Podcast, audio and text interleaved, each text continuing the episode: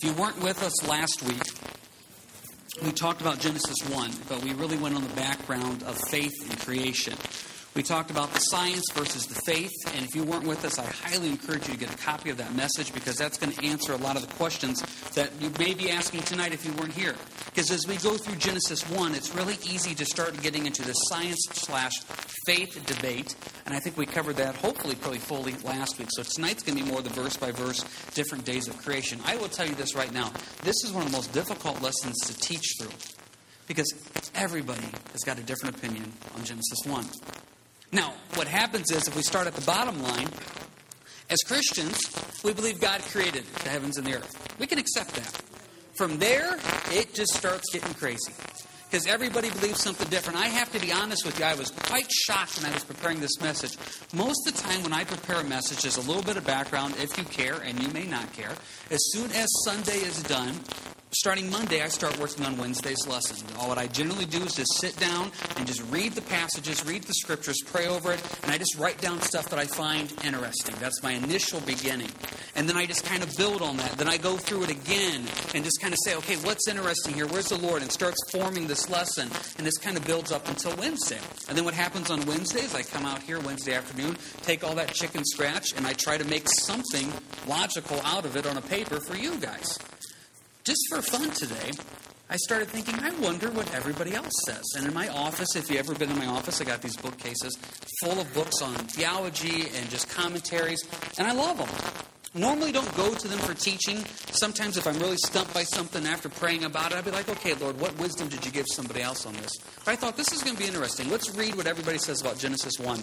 I was completely shocked by these different um, men of God that I really looked up to, how completely different they take Genesis 1. Completely different. Some of them believe, if you know some of this stuff, they believe in the young earth. So they're talking 6,000 years. Some believe in, I guess, what you would call a middle age earth. They're talking more like 10, 15. Some believe that uh, it's been billions of years because they believe the Hebrew word of day. Some people believe in the gap theory between verses 1 and 2. It just goes on and on and on. And it becomes almost overwhelming because what happens is we start focusing on all these things and you so easily get off track. So the way I'm going to teach through this is we're going to go through the different days that God created, and we're going to look through these type of things. And once again, of the science versus the faith, I don't want to downplay that subject because I believe it's very important, and I believe there are some amazing Christian scientists out there that have some amazing scientific facts on creation, and they're wonderful things. I encourage you to take a look at some of the DVDs we have out here, some of the past teachings we've done through different Dr. Baker, etc. I encourage you to do that. But also remember what we talked about last week in Hebrews 11. It's by faith we believe that the world was created in six days. That's the key thing is God says, do you trust me that I did this? And we do. So with that being said, verse 1, in the beginning God created the heavens and the earth. The earth was without form and void, and darkness was on the face of the deep, and the Spirit of God was hovering over the face of the waters. And then God said, Let there be light, and there was light. God saw the light that it was good, and God divided the light from the darkness. God called the light day, and the darkness he called night. So the evening and the morning were the first day. What an amazing beginning of everything. Now, it's fascinating to me that the first thing that God does is this idea of light. Now, let's just backtrack a little bit, though. If you remember from last week, verse 1, if you can believe verse 1, you can believe anything. God created the heavens and the earth. We can believe anything. We believe He created this. Now, the Spirit of God was hovering over the face of the waters. That's important because you see God the Father active in creation, you see the Holy Spirit active in creation. And not to repeat last week, but you also see Jesus active in creation. In Colossians, it makes it clear that He was a creating force in creating everything. So you see the Trinity there involved in creation. First thing God creates is this idea of light. Now, this is not the sun. The sun is not created until day four. This is a supernatural godlight, if you will. And this is something that continues on because if you look at the verses we put down here, look at Revelation 21 and Revelation 22 in your sheets. When we get up to heaven, the light that we have in heaven is the light of God. The city had no need of the sun or of the moon to shine in it, for the glory of God illuminated. The Lamb is its light. Verse 5 of chapter 22 There shall be no night there. They need no lamp nor light of the sun, for the Lord God gives them light. That's a fascinating thing. If you want to get more fascinating, look ahead. Day three is when plants are created. Now, we all know from science that plants live off the sun. But yet, these plants were created before the sun was created in day four. This is a fascinating thing. First thing God creates is light, and He divides this light from the darkness in verse 4. Now, there's a spiritual meaning to this. It represents salvation. Look at 2 Corinthians 4 6. For it is the God who commanded light to shine out of darkness, who has shown in our hearts to give the light of the knowledge of the glory of God into the face of Jesus Christ. What basically Paul is writing there in Corinthians is just like at the beginning, when God separated the light from the darkness, when you are born again in Christ, it's like a separation right there. The light comes on, and you're out of the darkness of sin, and you're now in the light of Jesus Christ. So I think it's fascinating that even back in Genesis 1, 2, 3, and 4, there is a picture of salvation already there. Salvation covers the Bible from Genesis to Revelation. Too often we get into all these, all these arguments about the Bible, and really the Bible is a picture of Jesus loving you and dying on the cross for your sins. And you see it right back at the beginning. Day one, light. 2 Corinthians 4 6, it's a picture of salvation. God said, Let there be light, verse 3, and there was light. So now we have the first day. Day 2, verse 6, God said, Let there be a firmament in the midst of the waters, and let it divide the waters from the waters. Thus God made the firmament, and divided the waters which were under the firmament from the waters which were above the firmament. And so it was so. And God called the firmament heaven. So the evening and the morning were the second day. Now, your translations are all going to be different on this. Some of yours are going to say firmament, some of yours are going to say expanse, some of yours are going to say vault. Day two is the sky, it's the heavens.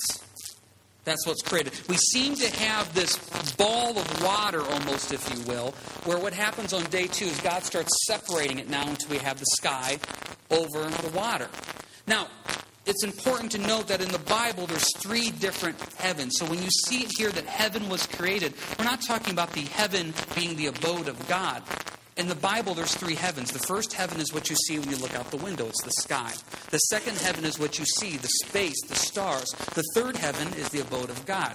Scriptural backing for this is found in 2 Corinthians 12 2, where it says, I know a man in Christ who 14 years ago, whether in the body I do not know, or whether out of the body I do not know, God knows. Such a one was caught up to the third heaven. That's the abode of God. So, what you see here in day two is you see the sky being created, the separation, if you will, of the waters, the waters that were on the earth, now from the waters in the sky, and you have the sky created in day two. Let's go to day three.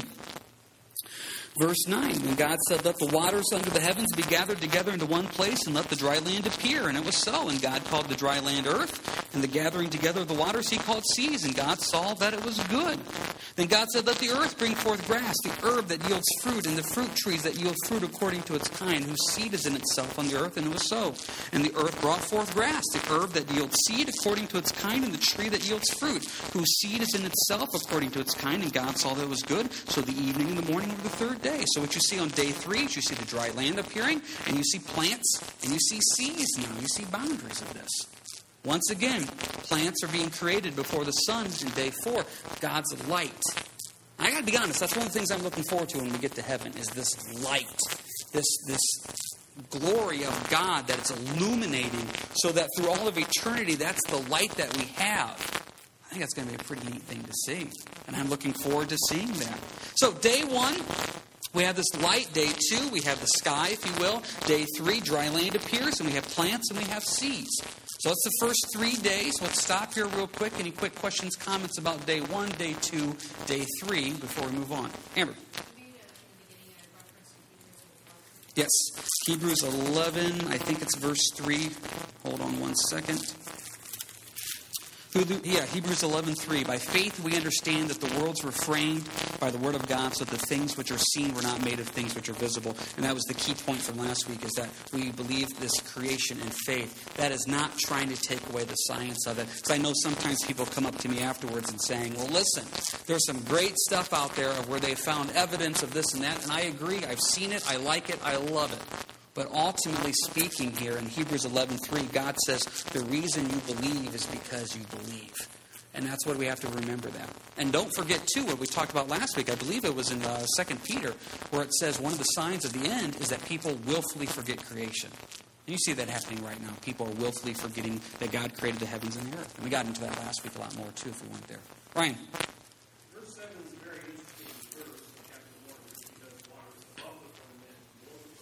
Mm-hmm.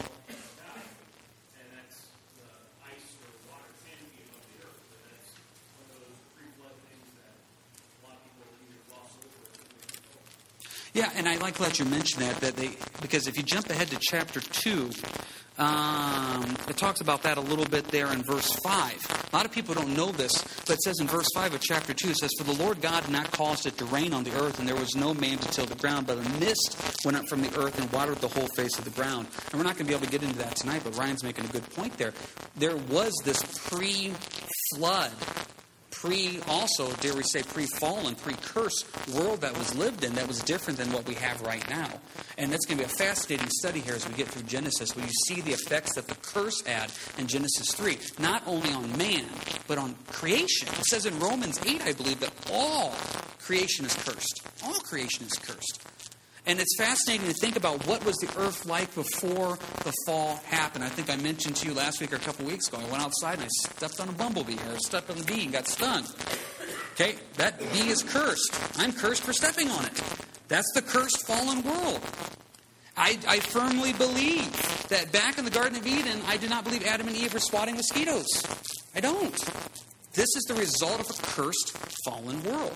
And so it's going to be fascinating as we get into Genesis 2 and Genesis 3, and even once the flood happens, where you see how physically the world has changed because of sin. I tell you, sin is all encompassing. It affects absolutely everything we do.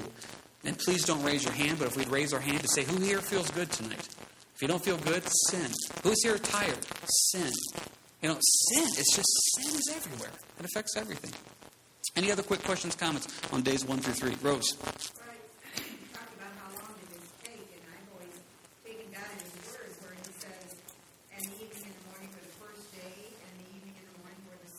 Mm-hmm. I, I believe that he was able to do that in a day. Yeah. He didn't say in a thousand years went by. right. And, and, that's the interesting thing about this. There's some people believe that that Hebrew word for day is more of a generic word. I just read someplace where I think they said the English language has like four million words, and the Hebrew language only has so many thousands, or something like that. This word for day in the Hebrew, and I'm not going to pronounce it because I would mess it up, it's more of a generic term of a time period. But one thing in the Hebrew with it is any time it's ever referred to with a number, like the second, the third, the fourth, the fifth. In the Bible, it always refers to a 24 hour period. Always does. So anytime you see second day, third day, fourth day, fifth day, in the context of it, it's always referring to a 24 hour period there when it comes to that. But there is some interesting stuff, and some people believe that that word day does mean thousands of years or this an infinite amount of time. Seems to be backed up more that once again in the 24 hour period that that seems to be the context of what it's saying there. And that's what we're looking at, and that's what we're teaching and believing is a literal six day creation. Yeah. Mm-hmm.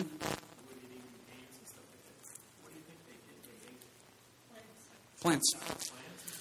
Yeah, that seems to be, if you go to Genesis 1, if you go to uh, verse 29, it says, See, I have given you every herb that yields seed, which is on the face of all the earth, and every tree whose fruit yields seed to you, it shall be for food. Verse 30, also to every beast of the earth, to every bird of the air, and to everything that creeps on the earth, in which there is life, I have given every green herb for food, and it was so. And if you jump ahead then to Genesis 9, um, right here, Genesis 9, let's go ahead and start in verse 2. This is after the flood. And the fear of you and the dread of you shall be on every beast of the earth and every bird of the air and on all the move on the earth and all the fish on the sea. They are given into your hand. Look at verse 3. Every moving thing that lives shall be food for you. I have given you all things, even as the green herbs. So it seems to be that at this time of creation, everything was, if you dare say, a vegetarian, if you want to go from that perspective there. And it wasn't until after the flood that things started to change. Anybody else got anything here before we move on? First three days. Alrighty, day four. Um, lost where I was at here. Day four. Here we go. God said, verse 14, God said, Let there be lights in the firmament of the heavens to divide the day from the night, and let them be for signs and seasons and for days and years, and let them be for lights in the firmament of the heavens to give light on the earth. And it was so.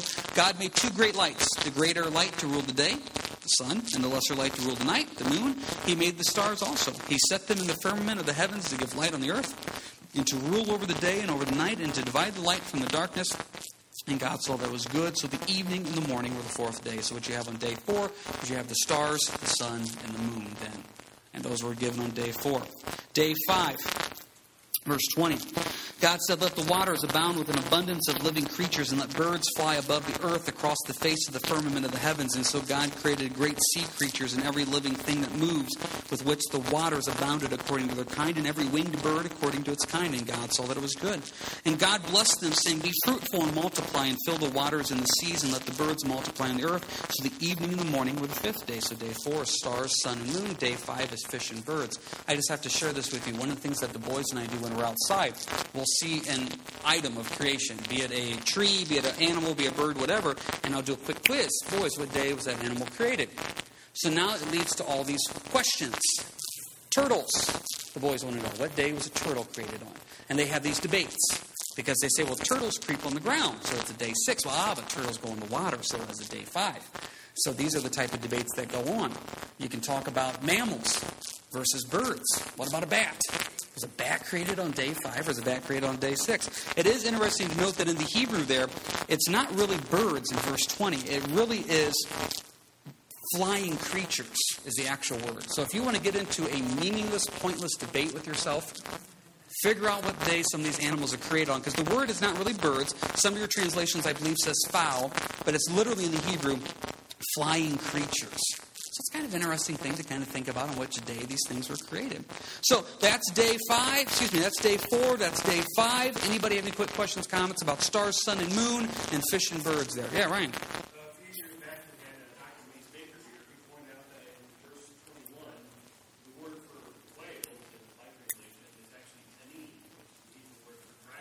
Yeah. And that was a great, I think that was, uh, Dr. Baker's come twice, and I believe that was the first time he came, if I remember correctly. And he did a fascinating study on this word dragons and brought it in with the dinosaurs, etc. And I believe, I believe we have a copy of that of when he came. I know we have it on audio, and we may even have it on video. If you're interested in that, check out the church library in the um, kitchen there. And if you can't find it, check with uh, Nancy. We may have a copy of that if you want to get that. Dr. Mace Baker is a great guy. We're blessed to have him out and bring such a wisdom and knowledge on some of this stuff that comes out here. Anybody else? Rose.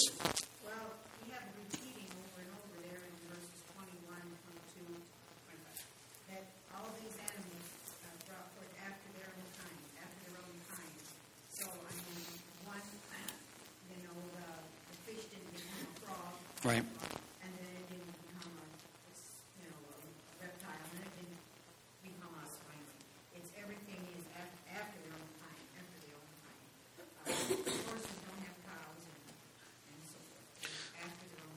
And that is something that's important to note is that God has created this system where the plants, it's a fascinating thing. The plants produce seeds, which produce more plants.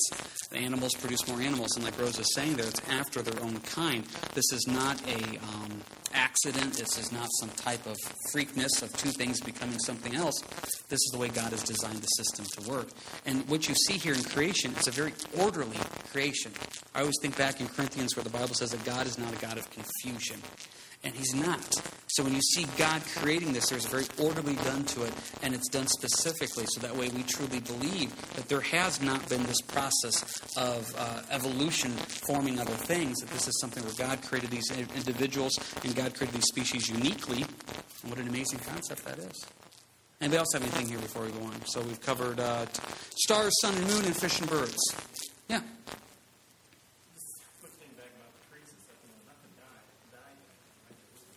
Mm-hmm.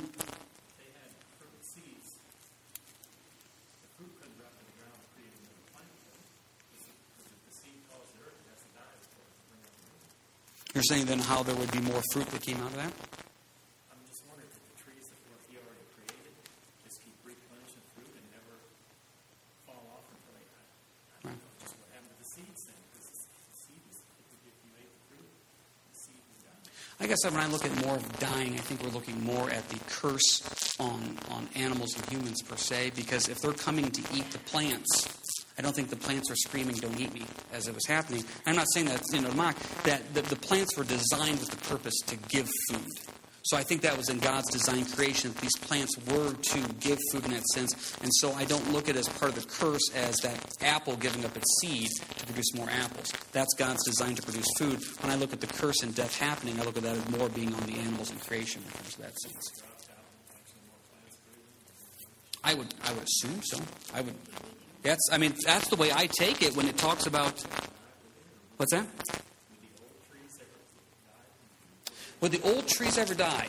Um, well, I mean, I guess if somebody ate them, um, but I would say the trees would probably just keep growing. That's part of the beauty of creation there. I will say this real quick. I remember Pastor Rich one time teaching on Genesis. And, you know, we get through the first six days, which leads to a lot of questions like you're saying there. And I've thought the same thing. Well, what about this? What about that? And so basically the subject came up of, okay, once creation was done and day six happened, so man's there. God gives us their marching orders in Genesis chapter 2 saying, don't eat of the tree of uh, knowledge and stay away from the tree of life. So the question comes up of how long do they live in the Garden of Eden before they went and sinned? So some of these things, well, what would have happened if time gone on? Pastor Rich said he studied out and he figures it's about 15 minutes. That's how long it took Adam and Eve. That 15 minutes later after creation, they went over and looked at that tree. And That's probably about true. Human nature.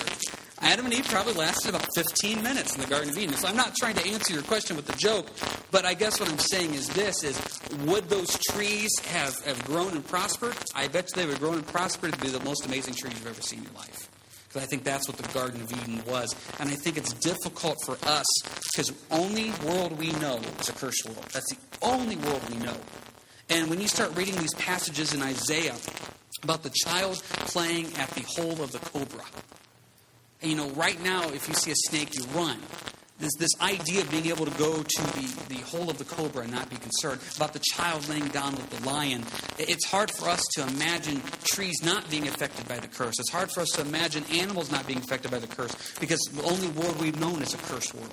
And that's what makes Genesis 1 so amazing, is because there is, we're trying to take our cursed mindset and place it in the world. Adam would get up from sleeping, I assume, on the ground, and his back did not hurt. You go sleep on the ground tonight and see how your back feels in the morning. That's this cursed world that we can't get away from. It's an amazing thing. And we also have other questions about stars, sun, moon, or fish and birds? Okay, let's get to the big day, day six.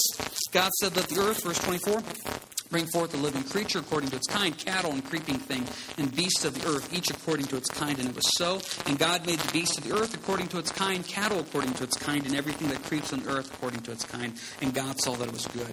Then God said, Let us make man in our image, according to our likeness. Let them have dominion over the fish of the sea, over the birds of the air, and over the cattle, over all the earth, and over every creeping thing that creeps on the earth. So God created man in his own image, and in the image of God he created him. Male and female he created them. Then God blessed them, and God said to them, Be fruitful and multiply. Fill the earth and subdue it. Have dominion over the fish of the sea, over the birds of the air, and over every living thing that moves on the earth. And God said, See, I've given you every herb that yields seed, which is on the face of all the earth, and every tree which fruit yields seed to you should be for food. Also to every beast of the earth, to every bird of the air, and to everything that creeps on the earth in which there is life, I have given every green herb for food, and it was so. Then God saw everything that he had made, and indeed it was very good. So the evening and the morning of the sixth day, thus the heavens and the earth and all the hosts of them were finished. And on the seventh day, God ended his work which he had done, and he rested on the seventh day from his work which he had done. Then God blessed the seventh day and sanctified it, because in it he rested from his work which God had created and made. Day six. Day six would be land animals and man. Now, it's important to note here, and I'm running out of time, so I don't want to um, go over this too quickly here. It's important to note that land animals and man were made on the same day, but please do note this. It's very important to note that God has made an order here. And that order is in verses 26 right there, is that the man has dominion over the animals. Even though we were created on the same day, there is a hierarchy here, there's a pecking order here. Man is over animals. Man were created in the image of God. Please note, I put on your sheet there, there's never any way to assume that this is a physical representation of God. I think I'm good looking, but I hope he doesn't look like me. We are made in the image of God. If you look up that original word in the Hebrew, it literally means in the essence of God. We have a mind, we have a brain, we think through right and wrong, we, we have emotions and feelings, etc. We were made in that image of God, that essence of God. We are not just a created toy. We're not just a created animal. We're distinct, we're separate, we're different. So, in the image of God, we have been made, and with that image of God, we have the capabilities, and please don't take this statement the wrong way. We have the capabilities of God in that sense of to think and to reason, to plan, to act, to choose good, to choose bad. Obviously, we know in Genesis 2 and Genesis 3, man chose to choose bad. But please note the importance there, if we talk about that, of being in the image of God. And then we'll, get into next week a little bit more about the resting. It is important to understand this day of rest, the Sabbath rest that God did. As has been said many times before, God did not take a break on day seven because he was tired. Jesus said the Sabbath was not made for God, but for man. He told us to take a break. And we'll get to that more next week a little bit. But any quick questions, comments here on day six, image of God? Ryan.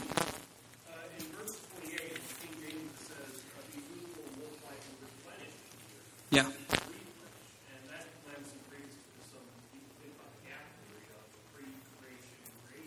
Right. Yeah.